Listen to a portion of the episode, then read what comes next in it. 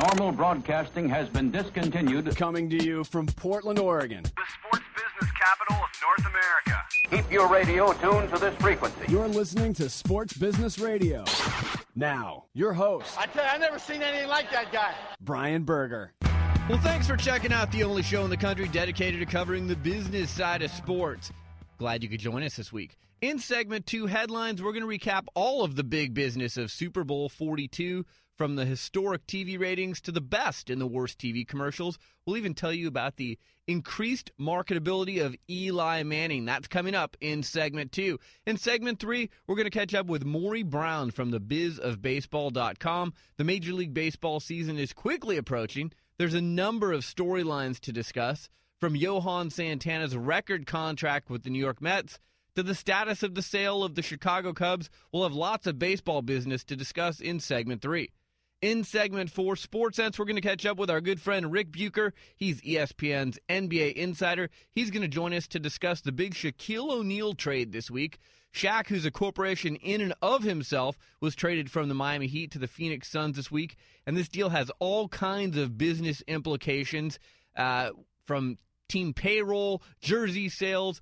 This deal really was made because of the economics of basketball. We'll discuss that with Rick Bucher in segment four. A couple of other notes visit my sports business blog or download the SBR podcast on demand. Just go to sportsbusinessradio.com. I'm joined in studio by Nathan Roach. Nathan, I went to Phoenix this week. The plan was to have Phoenix Suns owner Robert Sarver on the show.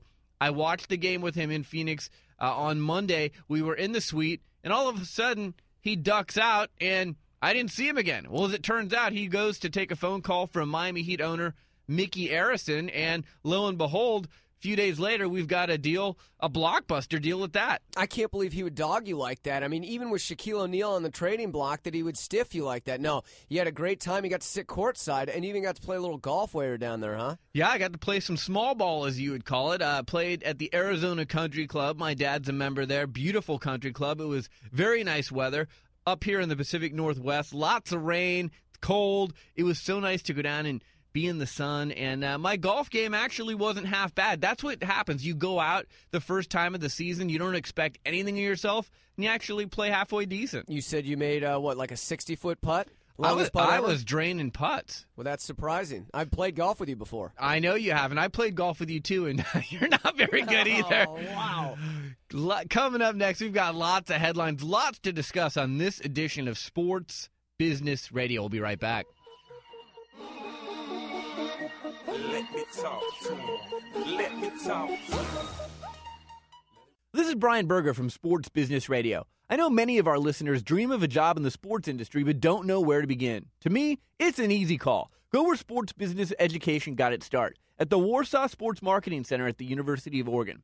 As the first business school in the country to offer undergraduate and graduate programs themed around this multi billion dollar industry, the Warsaw Center offers a unique blend and strong general business training sports business curriculum taught by industry experts, and rich out of classroom experiences, including real world consulting projects, study tours, and internships. With a strong industry and alumni network and a staff dedicated to accelerating your career, the Warsaw Center has a proven track record of placing students in teams, league offices, corporate sponsors, marketing agencies, sports media, and sports shoe and apparel firms. But like any elite team, there's only a few spots on the roster. To learn more, visit sportsbusinessradio.com for a link to the center's website. The Warsaw Sports Marketing Center. Passion, integrity, and leadership in sports business education. Back to Sports Business Radio with Brian Berger. It's time for this week's Sports Business Radio headline, sponsored by the Warsaw Sports Marketing Center at the University of Oregon. Visit warsawcenter.com for more information. Headline number one Fox's broadcast of Super Bowl 42 last Sunday earned a final Nielsen rating of a 43.1. It was seen by 97.5 million viewers, making it the most watched Super Bowl of all time and the second most watched broadcast in American TV history, behind the 106 million viewers for the final episode of MASH in 1983. Nathan, enormous ratings, and Rupert Murdoch, the chair and CEO of News Corp, which owns Fox, called it the single biggest day in the history of Fox television. Well, Brian, I've got to eat my words. I said a couple weeks ago when you said, hey, this is going to be the highest rated Super Bowl of all time, I disagreed with you, and obviously it turned out that it was. I think the fact that it was such a good game and came down to the last plays made people stay tuned, and I'm still not sure that had it not been a blowout on either side that people would have stayed tuned as they did. I think that's really pushed it over the edge as if it wasn't a great enough week for Fox. And by the way, it was the greatest week ratings wise in the history of Fox Network. Uh, they've already sold out all their ad space for the Daytona 500. They've got that broadcast. They're getting $550,000 for a 30 second spot. Obviously, as we've said the last few weeks, they were getting 2.7 million for a 30 second spot for the Super Bowl. Our next headline Eli Manning could be in line for some big endorsement money. He's already making $6.5 million in his salary from the Giants. He made another $5 million in endorsements. But some experts are saying that he could be in line for another 5 to $7 million. I mean, he's in New York. He is a Manning. He led them on this dramatic Super Bowl winning drive. There's lots of people lining up to work with Eli Manning now. Well, certainly I think this helps his marketability, but I still question whether he'll be as big as his brother is. His brother, to me, is a lot more charismatic. He's better in ads. Eli's going to have to up the personality in order to make it to the Peyton Manning level, but this is huge for Eli Manning. Well, as Darren Rovell from CNBC said on our show a few weeks ago, the best thing Eli could do right now is take some acting lessons or work with an acting coach so he's more comfortable in the commercials that he appears in. He looks a little bit awkward, but I think he's going to have plenty of opportunities. And you know what? If you can't afford Peyton Manning, Eli is not a bad option. Our next headline Anheuser-Busch, for the 10th year in a row, has won USA Today's Super Bowl Ad Meter Award. The winning ad for the Budweiser brand, which ran during the second quarter of Fox's coverage of Super Bowl 42, featured a Dalmatian who becomes personal trainer to a dejected Clydesdale. You know, there were lots of great ads. Anheuser-Busch, we had Denny Galati on the show last week. He previewed the ads for us, talked about the $18 million worth of ads that they ran. But again, Nathan, what were some of your favorites? And then I'll tell you the, the top five ranked ads and the worst five ranked ads. Well, you just mentioned that the Budweiser Clydesdale was the top ranked ad, and I'm surprised. I still think that Will Ferrell's Bud Light ad was my hysterical. favorite ad. It's It's my favorite, hysterical. too. It's so funny. But Bud had some great ads this year. FedEx Bridgestone, I know you're going to break those down for us. I thought there were more good ads this year than uh, the last probably two or three years. Yeah, so the top five ads, the one we just described for Budweiser, FedEx, the one where uh, the FedEx beats giant carrier pigeons, that I I didn't like it I, that I thought much. that was pretty good. Uh, Bridgestone, the critters screaming with the squirrel missed by the car. Bobby, our producer, loved that one. Doritos, this one was submitted by a contest winner, which finished in third place last year. The giant rat goes for the guy's big bag of chips. Uh, you know, we had seen that online, so I was kind of surprised to see it in the Super Bowl, but it got good reviews. And then the fifth rated ad was Bud Light, the fire breather heats up the romantic dinner. Now, let's talk about some of the ads that landed with a thud. You liked this one as we were watching it, the Doritos one with the music video for the Hey, online I went, song. I went to Apple the very next day. To How many look. downloads? I, it didn't tell me how many downloads, but it it picked up the popularity bar on it was huge, and it's been viral all over the web. YouTube has got this girl. Okay, so you know what? Great for her. Great that she has uh, commercials now, but no one knows about Doritos. I mean, it just didn't mix. Yeah, but they it, uh, when companies do this and they provide viewers and talented artists like this a platform, I think people resonate with that because you think, well, maybe I could get in one of these the same way that people produced the other Doritos ad with the giant rat last year. I thought the worst ad, without a doubt, Under Armour. Under Armour spent $5.4 million on this ad. It looked like uh, a takeoff of the Apple 1984 commercial, this revolutionary cross trainer. A lot of athletes who we didn't recognize. It's not like Under Armour has LeBron James and Tiger Woods and uh, Roger Federer and people that you can just go, oh, I know who that is. It's a lot of people you're kind of like, ah, yeah, I think that might be Vernon Davis, and maybe that's you, uh, Ray Lewis. It, it just landed with a thud, and it got terrible reviews the next day. I didn't like it. As we've said, the stock has plummeted since they bought the ad and word got out they were spending $5.4 million. Keep in mind, as we said last week, this is a company that has a $16 million marketing budget annually. They just spent a third of it on that spot. It landed with a thud. Not good news for Under Armour. Well, my the worst commercial I saw was Sales Genie. That commercial was well, and they pulled terrible. those. They pulled them because they were so controversial and they thought it was offensive. It the pandas offensive. were offensive to Chinese people. So yeah, that's another one that landed with a thud. And you know, you see more and more when these commercials are created, whether it's GoDaddy or whatever it is. You know, you got to be careful that you're not offending people. Sales Genie landed with a thud. Maybe they got some publicity for landing with a thud, but uh, didn't work out very well. Our next headline.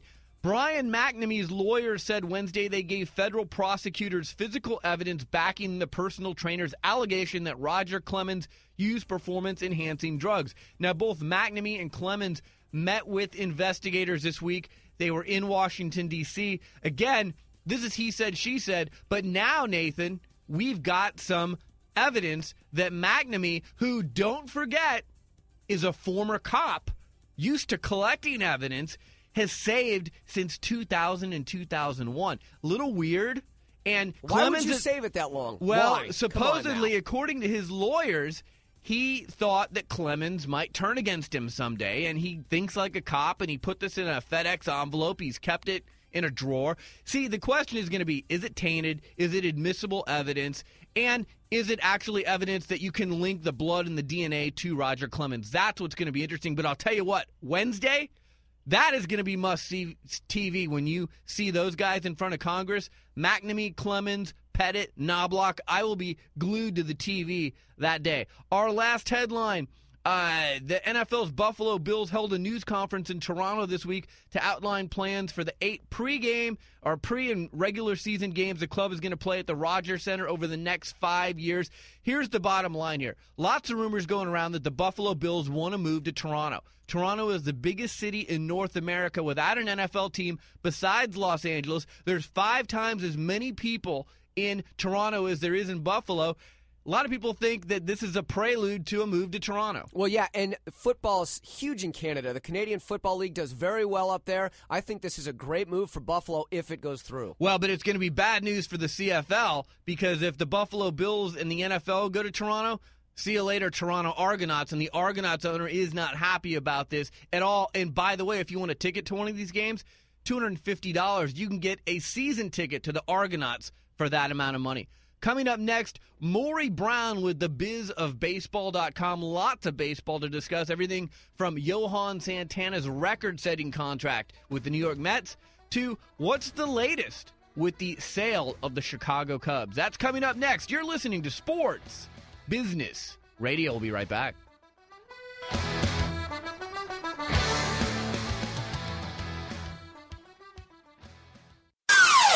Sports Business Radio talks to the people who call the shots in the world of sports. My guest is Dallas Mavericks owner Mark Cuban. Let's go back to the year 2000. The year before you bought the Mavericks, they were 40 and 42. Fan interest was pretty lukewarm. When you bought this team, what did you see in this team? What was the potential that you saw to get them to where they are today? Probably none. Brian Berger goes one on one with the biggest names. My guest is Dr. Myles Brand, the president of the NCAA. I think the reason why we have a BCS type system in Division 1A and elsewhere we have playoffs is that the schools in Division 1A feel that the regular season is the most important aspect of football. Read the Sports Business blog and listen to SBR on demand at sportsbusinessradio.com. See, I think that's the big thing. Sports Business Radio, Saturday or online at sportsbusinessradio.com. What were the terms that got that big deal done? These guys know. Sports Business Radio. Well, baseball season is quickly approaching. The NFL season is done, so lots of focus on Major League Baseball. I know I'm excited about spring training. So we are joined by Maury Brown. He's the founder and president of businessofsportsnetwork.com. Maury's always uh, gracious to join us and provide us with some great insight into the business of baseball. Uh, Maury, thanks for joining us. Thanks for having me, Brian. So lots of news this offseason, uh, headlining in my mind, is the Mets' acquisition of Johan Santana. You know, a lot of p- teams out there wanted him. We heard earlier on in the offseason that the Yankees might be in the mix, the Red Sox might be in the mix, but lo and behold, the Mets, who probably needed him as much as anyone, step up and they trade for him, really don't have to break up the core of their team, and they sign him to a record breaking deal. Talk to us a little bit about that, if you would. Well, I mean, it certainly was going to be a team that that had a regional sports network. I think that that was probably going to be uh, a large part of it. You know, I know the Mariners were involved in this as well, so it was going to be the Red Sox, the Yankees, uh, the Mets, and then the the Mariners were the long shot. But I mean, really, it's an amazing deal in the sense that the Twins kind of painted themselves into a corner on it. Uh, they probably had more leverage probably a month or so ago, but missed that window of opportunity.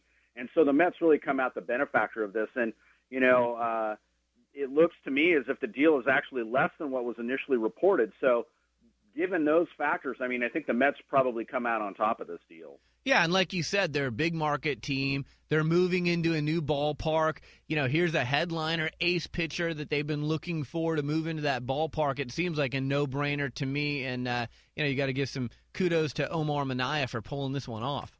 Yeah, absolutely. And I mean, in the sense that you said that they needed the help, they they needed the help badly. I mean, the, that skid last year was of epic proportions, and based upon that, they really needed to do something. They are going into that new stadium. They do have a regional sports network, and this bolsters everything. This gives them a, a marquee player to basically wrap everything around. Another big story this offseason, the ongoing drama with the sale surrounding the Chicago Cubs. Now, Sam Zell, who uh, owns the Cubs and owns Wrigley, has said that he may sell them separately. I think that's a huge mistake and, and quite frankly, a disservice to baseball. What are your thoughts? Well, I mean, I, I couldn't agree with you more in one sense, but Sam Zell has no emotional attachment to the Cubs, and the reason he's doing it is really, you know, pretty selfish in some senses. What he's got is he's got about $13 billion in debt from the 18.2 billion dollar purchase of Tribune Company, and he's about ready to have to make a payment. So if he breaks up and sells Wrigley to the state of Illinois, he's able to get some cash in hand right now, which he can use.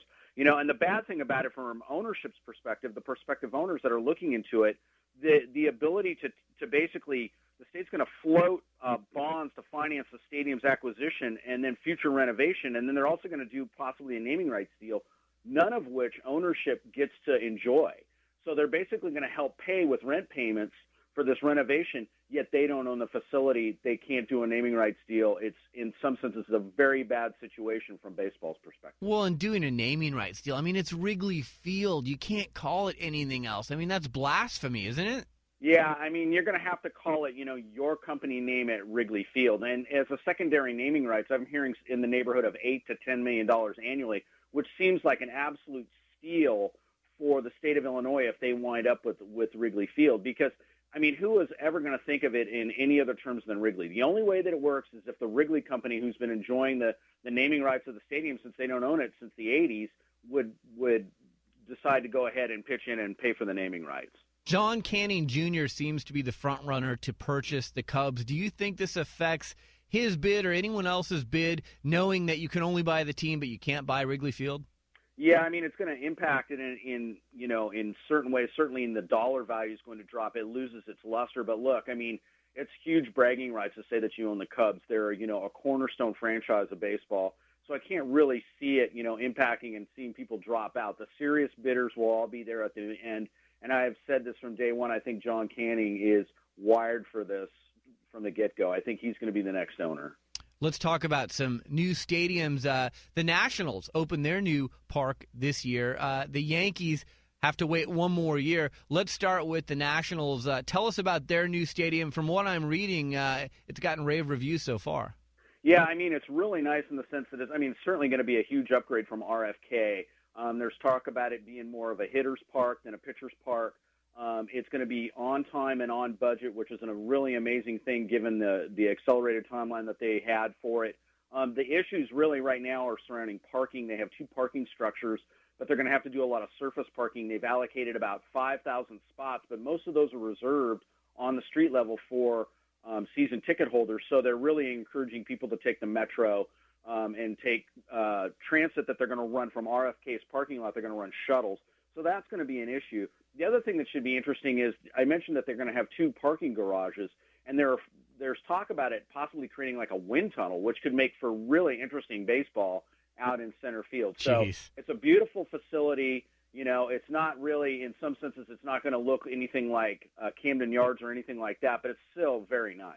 And then we've got the Yankee Stadium. This is the last year in old Yankee Stadium. Story came out this week. $1.3 billion is now the tab for new Yankee Stadium. And I saw one media report, I guess they let some media come tour it this week, that said it's basically being designed like a five star hotel with a baseball field in the middle. Uh, tell us about the new Yankee Stadium. Well, I mean, 1.3 billion now. I mean, would it surprise any of us if that price continued to rise? No. I mean, it really is a situation that you know the taxpayers are footing a great deal of the of the bill for this. I mean, it really, in some ways, um, Rudy Giuliani had a lot to do with the deal on it. He's still being uh, he's under contract there as as an advisor, basically from a security perspective.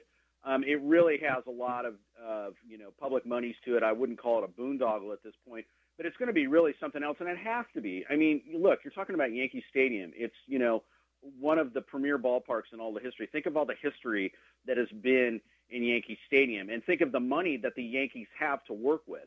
Um, so they're certainly going to want to do something that really is going to be no longer the house that you know Ruth built, but the house that King George built in George Steinbrenner. He really wants to leave his mark as he's getting older in his age. He's going to want to leave a mark and something that's going to have lasting um, feel to it, and it looks very much like the 1923's version of it when it was originally done with the limestone. A bunch of limestones coming from uh, Illinois. It's really going to be something else. We're joined by Maury Brown. He's the founder and president of businessofsportsnetwork.com. Maury, uh, Major League Baseball, they're going to be launching a network, I believe, in 2009. I see where they're going to build it in Harlem. You know, we've seen all the troubles the NFL network has had with distribution, but Major League Baseball's taking a different route. It looks like they're going to have much wider distribution from day one. Talk to us a little bit about the network and the new digs. Well, it's going to be the largest cable launch in the history of cable television. It'll be about 47 to 50 million subscribers. And this was done in large part by the ability to tie in um, MLB extra innings to the deal. When the negotiations were going on for that television deal, the deal was that they said any of the carriers that wanted to do that, whether it was Cablevision or whether it was DirecTV, that they were going to have to make the new upcoming MLB network, that's the name of that they're going with right now. In 2009, it would have to be on the basic tier, the most readily available um, level that, that viewers can get. Um, so it's going to be incredible. They're going to build a 21-story glass uh, high-rise in Harlem. It'll be the first high-rise structure in Harlem in 30 years. It's really going to be something, and you know, in the sense that the amount of monies that are going to be coming into it from baseball, it will really continue to um, create these robust revenue streams that baseball has really enjoyed for quite a while. It will just continue to to lay that on. We've got just a few minutes left. There's going to be some baseball played abroad before the season begins uh, in China and in Japan. Uh, there's some corporate sponsorships tied to the games in Japan. Tell us about that. Yeah, EMC Corp is going to go ahead and they're going to have uh, player patches on it. This was done before with Ricoh, and I can't remember the other one, but this is the third time in the history of baseball that they've allowed it. Um, but they've all been games in Japan. They've never allowed it. Um, here abroad. Actually, there are rules in baseball that won't allow you to put advertisement on it. I think that it's just a matter of time before we see that start to fade away. But it really, you know, allows baseball by having the opener there with the Red Sox and the A's in Japan. It allows them to go ahead and you know explore some extra revenue streams um, in the Japanese market where it's much more acceptable to do it. You know, it's not the same as doing it in America, and it's just one of those things that allows them to continue to look at other um, forms of revenue, and, and baseball's been very, very good at doing that lately. Well, and I think it's brilliant that they're going to China too. I was in Beijing in September, and I've seen the growth over there firsthand. And the Padres and Dodgers playing some games over there. I guess Joe Torre and Dave Winfield went over there a few weeks ago to make the announcement for that game. I think that's very bright of them too. I mean, 1.3 billion people in China. That's a great audience for them as well. Well, and they're looking at the Yao and Yi factor that the NBA has enjoyed. I mean, right. uh, there were there was talk of 200 million viewers for the last um, Yao Ming and Yi game that was played just last week. So they're certainly seeing that there's an incredible amount of money there. I mean, it's just a huge market, and China's going to continue to move in that direction. And if they didn't move on this, they were really late getting into it. I mean, the NBA was certainly at the front of this. the NFL is starting to try and do something. The difficulty with baseball is it was considered a bourgeois sport there for the longest time during, you know, when Mao's tenure was there. So it's like a sport that really hasn't had a lot of visibility. So it'll be interesting to see how baseball works this. You know, they're working very hard with the Chinese national team. They're bringing them over for spring training. They're really trying to work this as a partnership. And certainly as a business, I mean, the Red Sox and the Yankees have been over there. They're looking at this from a corporate sponsorship um, angle. I think that's the biggest thing that you're going to see out of this. Maury, that's all the time we have. Uh, throw out a plug for your website if you would. Yeah, it's businessofsportsnetwork.com. Uh, you can also visit us at bizofbaseball.com, bizofbasketball.com. We have a number of other sites, so uh, come over and visit. Keep up the good work. Thanks for making time to join us this week. Thank you very much, Brian. It's always a pleasure. Coming up next, Rick Bucher, ESPN's NBA insider. You're listening to Sports Business Radio. We'll be right back. Hi, this is Brian Berger, host of Sports Business Radio. When I'm looking for a place to have dinner with family, friends, or business associates, there's only one restaurant on my list Morton's The Steakhouse, the best steak anywhere. In its 28th year in business, Morton serves only the finest quality foods, featuring USDA prime aged beef, fresh seafood, hand picked produce, and decadent desserts prepared to perfection. Not to mention the award winning wine list. When my destination is Morton's, the best is always on the menu, and they treat me like a VIP during every visit, whether in the dining room or the private boardrooms. With almost 75 restaurants conveniently located around the world, Morton's is the gold standard when it comes to steakhouses. To find the Morton's nearest you or to make a reservation, go online to Mortons.com. Morton's, the best steak anywhere, and the official steakhouse of Sports Business Radio. One on one with those making the big time decisions that impact your sport. This is Sports Sense on Sports Business Radio. Sports Business Radio. My guest is Rick Bucher. He's a friend of the show. He's ESPN's NBA insider. Rick, thanks for joining us. My pleasure. A lot going on, so it's a good time for us to get together and chat. Yeah, now that the NFL season is over, the focus is on the NBA and some big trades. The Lakers obviously make a trade to get uh, Pau Gasol, but then the big news in the NBA this week was the trade that brings Shaquille O'Neal to the Phoenix Suns. Uh, the deal sends Shawn Marion and Marcus Banks to Miami. Rick, you know, it sounds like the deal was initiated at the owner level when Heat owner Micky Arison picked up the phone and called Suns owner Robert Sarver to gauge his interest. I was actually with Sarver Monday night in a suite. He ducked out. We didn't see him for most of the rest of the evening. As it turns out, I guess he was going to take some phone calls and uh, talk about this deal. No, that's exactly right. Uh, the the Heat reached out to uh, the Suns on the previous Thursday. It was the day that they played and lost to the Spurs at home. And at the time, the Suns uh, expressed absolutely no interest. then the Pau Gasol trade went down on Friday, and by Monday, uh, the Suns decided, you know what, we need to do something.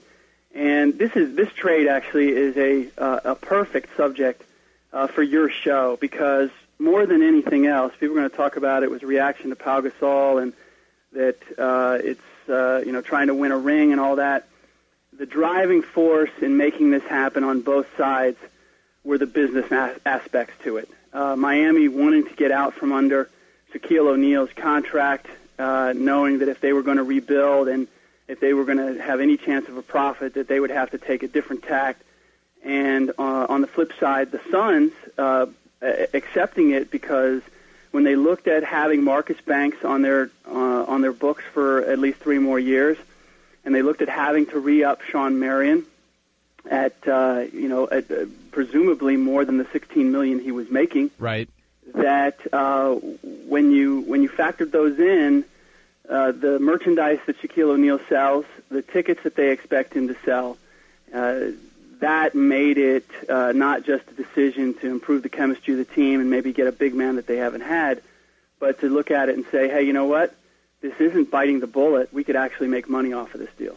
Yeah, and I think that's something not enough people are talking about. I was with uh, Rick Welts, who heads up the business operations for the Suns on Monday, and one of the things he was talking about is this week, many of the NBA teams, including the Suns, are sending out season ticket renewal letters. Yep. Well, it's no secret the economy isn't doing the greatest these days, and people's disposable income isn't what it was. If you're going to target 90% renewal rates, you got to do some outside the box things, and not that the Suns don't already do well with ticket sales. They've sold out 100 games in a row. They'll probably have 120 games sold, but they've got new courtside seats, which add about $10 million worth of revenue for them. I mean, look, we've seen what Shaq did in Los Angeles. We saw what he did in Miami to the economics, and just from a franchise value, you've got to think that the day that he gets traded to the Suns, the franchise value probably goes up 25 to 40 million dollars. You would think that, but the question is, if this is the Shaquille O'Neal that we, uh, if he can't get on the court, then it's a lot like Michael Jordan being in the front office. Right. Uh, I don't know what impact he has, and uh, if uh, you know, the Phoenix Suns and, the- and the, the Phoenix community in general is a front-running uh, type of community Right. uh, as far as sports are concerned. And they Uh, really like Shawn Marion down there. They really like Shawn Marion, uh, and uh, they they really like the up and down style.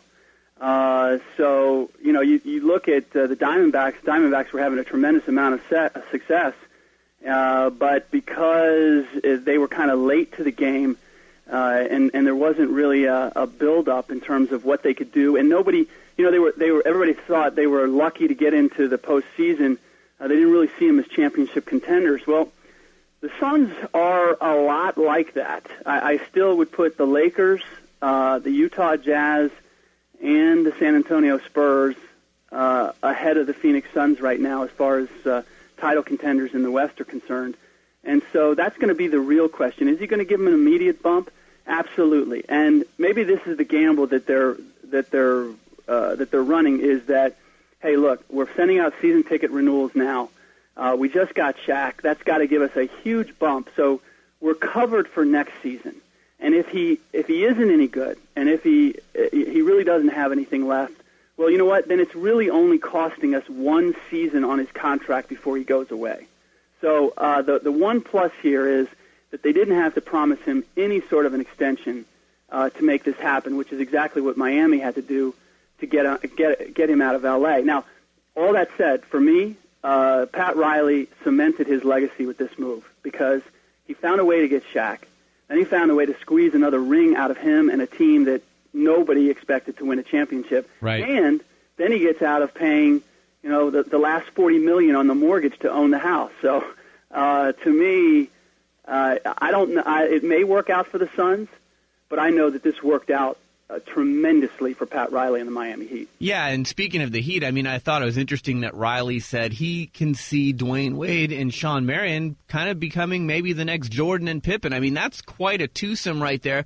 And you kind of get a mulligan here. I mean, this is going to be a really good draft this year. And they're going to get a high lottery pick. You add a Michael Beasley or someone like that to that team, and all of a sudden in the East, you're right back in the game. Not only that, but he, I, I, Pat gets to change the style, and this is something that he went to uh, more of uh, when they won their championship. It's why they brought in Jason Williams and Antoine Walker because he wanted to play more of an up and down style. And when Shaq wasn't on the floor, that's the way they played. And and Dwyane Wade and that team as a whole were actually better when they played that style. So do not be surprised if Pat Riley jumps up and uh, after sending Shaq to the Phoenix Suns, steals their blueprint and starts playing that kind of game down in Miami. Yeah, it really is amazing. I want to talk to you about several other things. We're joined by Ric Bucher. He's ESPN's NBA insider.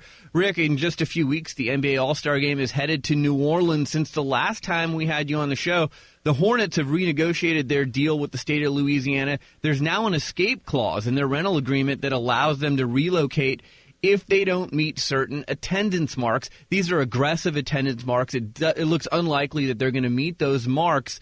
Let's talk about uh, New Orleans for a minute. You and I have agreed for the last few years on this show that New Orleans wasn't a good market before Hurricane Katrina. They're a worse market now. I think it's only a matter of time until they relocate, especially given this new clause. I'm looking at Seattle, Kansas City, Anaheim as possible relocation sites, or Shinn sells and someone from one of those areas buys the team. I know this is way down the road, but with New Orleans hosting the All Star game, this is going to be a topic of conversation. No doubt about it, and it'll be interesting to see what sort of turnout they get uh, in New Orleans. Um, you know, the, the holding the uh, the All Star game in Las Vegas was a real referendum for the league as to whether they would go there, and the and the the city did such a terrible job that I, I would not expect that you're going. to I mean, and Vegas completely fell off the map. It's funny that you didn't mention them, but they they have completely fallen off the map as far as uh, a prospective NBA city is concerned. Kansas City, I know, uh, from what I've been told anyway, uh, believes that it has a very, very good chance of getting the uh, New Orleans Hornets. But in any case, what happens down there? You know how how security is, how the the uh, the community uh, embraces the NBA, what the turnout is, how much money is made, and this is all going to be uh, a, a, a real look into: is there a market there? Uh, and if there isn't, uh, then uh, then maybe it's time to go. But if there is, then maybe it's just George Shinn is not doing a very good job uh, of selling this team, which would not be the first time. Uh, well, that- and that's what Mark Cuban said uh, exactly. this week. Exactly. So uh, I believe that the the, the All Star Game is uh, is going to be uh, is going to provide a lot of information on a lot of levels, and uh, the the response uh, and and how events go could have a lot to do with how the league looks at uh, the, the the Hornets petitioning to move out of there. Another franchise that could be on the move, the Seattle Sonics. This is also not groundbreaking news since the last time we spoke, but something that has been a new development is they've got this June court date that's going to determine whether or not the Sonics have to play out their lease, which doesn't expire until the 2009 2010 season is done at Key Arena. So they want to move to Oklahoma City ASAP. Well, the Board of Governors meeting is coming up April 17th and 18th in New York. The owners are going to be asked to vote on approving this relocation. Well, the little twist here is the city of Seattle has said it will consider adding the NBA to the lawsuit should the league approve relocation of the Sonics. So you could have some owners here if they vote yes, they could wind up in a lawsuit. Do you think that's going to impact the way they vote? Uh, I, I I don't know, but my guess is that it will not because they have uh, they have been a group that has had tremendous solidarity, and David Stern has been very good at maintaining that solidarity. And they essentially, anytime these decisions come down, even uh, so far, even at the uh, at the expense of the group as a whole, they have uh, almost uniformly voted as if they were in that particular owner's shoes. Uh, and nobody looked at the New Orleans, you know, Charlotte going to New Orleans and said, "Man, that's a good deal. Right. Man, that makes a lot of business sense." And they knew it was a bad deal, and they knew that in some ways, shape, or form, it was going to impact the league as a whole, and, and they as owners individually. But they did not want to sacrifice their own ability uh, to make such a move for themselves, and so they've always voted as if, well, okay, I may want, I may one day want to do what I want to do, and it may not be the best for everyone, but I want to have the ability to do that. They, they have collectively voted and, and uh, maintained that freedom uh, for each individual. So I would expect, I don't know, but I would expect that they'll maintain the same line. Well, and let's not forget, anytime there's a relocation, the owners get a relocation fee. So there is a certain amount of uh, financial upside for these owners to vote that way. Uh, a few minutes left. You know, we talked extensively several months back about this Tim Donaghy scandal. David Stern said he was a rogue referee. It was an isolated incident. You know what? We haven't heard anything about this this season. Is this a dead issue, or is there something just below the surface that might come up sometime in the future, as far as you know? I wouldn't say it's a dead issue. I would just say it's not the issue that uh, it appeared to be when uh, everybody jumped up and down. It was the FBI investigating, and there were games being manipulated, et cetera, et cetera, et cetera. From all that I can gather, uh, it, it uh, the, case one does not uh, uh, appear to be that extraordinary, and and unless there's something out there that we're not aware of, uh, this comes back to wondering why the FBI made such a big deal about this to begin with. Because uh, obviously, you don't want referees involved in gambling, you don't want players involved in gambling. But if this was a matter of a guy who was essentially telling some low-level bookies which refereeing crews were, were working which games, uh, I, I'm sorry, but in the large scope of things and the things that I want the FBI looking at, Yeah. that's rather banal. So, um, uh, you know, and, and I just I don't get the sense, and I said it at the time in a number of places. I said, you know, what, I, I really want to see what they have on him because I've talked to referees who've worked games with him. I know what the scrutiny is. I, I just find it hard to imagine that he could be doing something really overt that the other referees would not be aware of, and two, you just you don't have any you don't have any degree of certainty that the call is going to be your call to make or that the guy's going to make the free throws. I mean, Right. just it's too difficult. And so, uh, if if this doesn't amount to something significant, then in, in a weird way, this could really flip back in the league's favor, and they could be looked at somewhat as a victim here, and their system of uh, of scrutiny could be upheld as saying, "Hey, look." We, we couldn't imagine how he could be doing something because we look at our referees so closely, and sure enough, the FBI took a run at us, and, and even they couldn't find something. So, um, do, do you not want it to happen? Absolutely. But I just, uh, the, the longer this takes for it to play out, uh, the more I suspect that it's because it's not all that we thought it was last summer. Ric, last question before the season started, right here on this very show. I asked you who you liked for the NBA Finals, Yep. and you said the Houston Rockets Yeah. and the Detroit Pistons. I said the Phoenix Suns and the Boston Celtics. I don't want a mulligan. I'm standing by my pick. Do you want a mulligan? Uh, oh, absolutely. absolutely. Who are you I- taking now? Uh, you know what? It's such a crapshoot in the Eastern Conference, but I would, I would, uh, I would take the Cleveland Cavaliers, and I am going to assume that Andrew Bynum is going to come back and he's going to be healthy, and I will take the Los Angeles Lakers. I, uh, right now, it, it boils down between the Lakers and the Utah Jazz for me. I really like the Jazz, but um, if if Kobe Bryant has a full complement, uh, I can't bet against him, and uh, nor can I bet against LeBron James. I, I would love to stay with Detroit, but um, I've seen them. I know their situation. First bump in the road they hit, uh, they're going to fracture much like they did in the playoffs last year. So I'm going to go with the sure thing and say that Cleveland's going to get back there. All right, we're going to save this tape. Guest appearing during our, Once again. Yes, we are. Guest appearing during our Sports Sense segment will be treated to the gold standard of all steakhouses, Morton's the Steakhouse, the best steak anywhere for the Mortons nearest you. Go online to mortons.com. Ric, I know you're busy this week. It's always wonderful to catch up with you. Thanks for making the time. Pleasure, Brian. You're listening to Sports Business Radio. We'll be right back.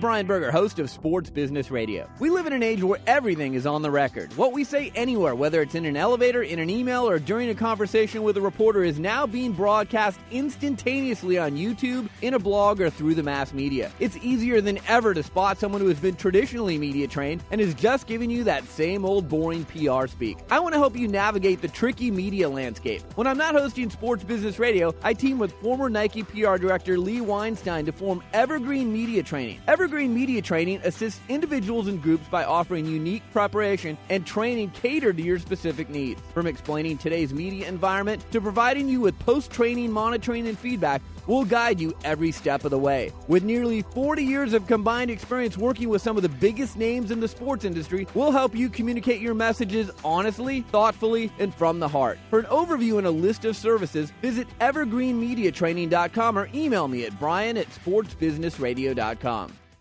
The website is sportsbusinessradio.com. We are back with our final segment on this edition of Sports Business Radio. One final note on Super Bowl 42. Nevada sportsbooks lost a record $2.6 million on Super Bowl bets when the Giants upset the New England Patriots last Sunday. The handle on the game was just more than $92 million. The record for handle on a game for a Super Bowl 2006 when $94.5 million was bet. The last time Nevada casinos lost money on the Super Bowl back in 1995 when the San Francisco 49ers blew out the San Diego Chargers 49 to 26 and Nevada books lost a measly $400,000. Nathan, this just goes to show you, you know, we always talk about how smart the owners are and the GMs. The smartest people in sports are the people setting these lines and the people in Las Vegas because they never lose. Yeah, $2.6 million is absolutely nothing. However, that's positive for me. I'm going down to Vegas the first weekend of March Madness, and it looks like they're on a losing streak, so hopefully that'll continue when I go down there. Yeah, good luck with uh, with that one. Uh, who, who's your early favorite for uh, winning uh, it all in I'm going to jump on the bandwagon right now. I, I think Memphis is so tough right now, but North Carolina, I think uh, I think they could do some damage. Okay, I thought you were going to say uh, University of Portland Pilots. I'm glad you didn't say that. Oh. The Major League Baseball Texas Rangers have named Baseball Hall of Famer Nolan Ryan as their president. Team owner Tom Hicks announced that this week. Uh, Ryan has served uh, under a personal services contract with the club until 2004. He currently owns the Double A Texas League Corpus Christi Hooks and the AAA PCL Round Rock Express. I love that name. Both affiliated with the Astros, so you would think that he'd have to give up uh, his ownership of those teams if he's going to be running the Rangers. But I think this is a good decision. You know, a lot of times we see athletes put into positions just because of who they are, and because he's got ownership experience, he's got uh, experience running a team. I think Nolan Ryan is going to make a good president of the Texas Rangers. Lots of thank yous on this week's show. Maury Brown from bizofbaseball.com. Ric Bucher, he's ESPN's NBA insider. Our show staff, Nathan Roach, Bobby Corser, Josh Blank, Darren Peck, Ron Barr, James Harris, and Doug Zanger. Our sponsors, Morton's The Steakhouse. The Warsaw Sports Marketing Center at the University of Oregon, ProTrade.com, and Evergreen Media Training. A podcast reminder you can catch our show on demand via podcast every week. Just go to sportsbusinessradio.com or check us out on the iTunes page. I'm Brian Berger. Have a fantastic week. We'll see you next weekend.